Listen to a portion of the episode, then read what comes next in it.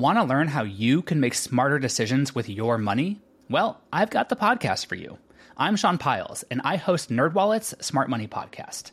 Our show features our team of nerds, personal finance experts in credit cards, banking, investing, and more. And they'll help you make the most of your money while cutting through the clutter and misinformation in today's world of personal finance. You'll get clarity on strategies to help you build your wealth, invest wisely, shop for financial products, and plan for major life events. Listen to NerdWallet's Smart Money Podcast wherever you get your podcasts.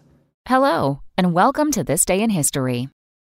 Here's what happened on January 30th. There are plenty of verbal fireworks in the U.S. House of Representatives these days, but they pale in comparison to the very real shots that were fired there on this day in 1835. That's when an unemployed house painter named Richard Lawrence shot at President Andrew Jackson as he left the House chamber, but his gun misfired.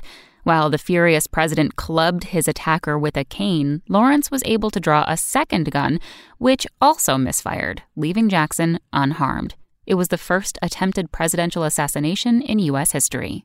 Amazing fact nearly a century after Lawrence shot at Jackson, researchers at the Smithsonian Institute conducted a study of Lawrence's derringers, during which both guns fired correctly on the first try. It was later determined that the odds of both guns misfiring during the assassination attempt were 1 in 125,000. Also on this day in history, in 1933, Adolf Hitler was named Germany's chancellor.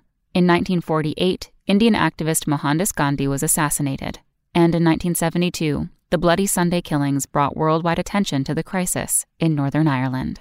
That's all for today in history. Tune in tomorrow to learn a little bit more about the world around you. And of course, have a great day.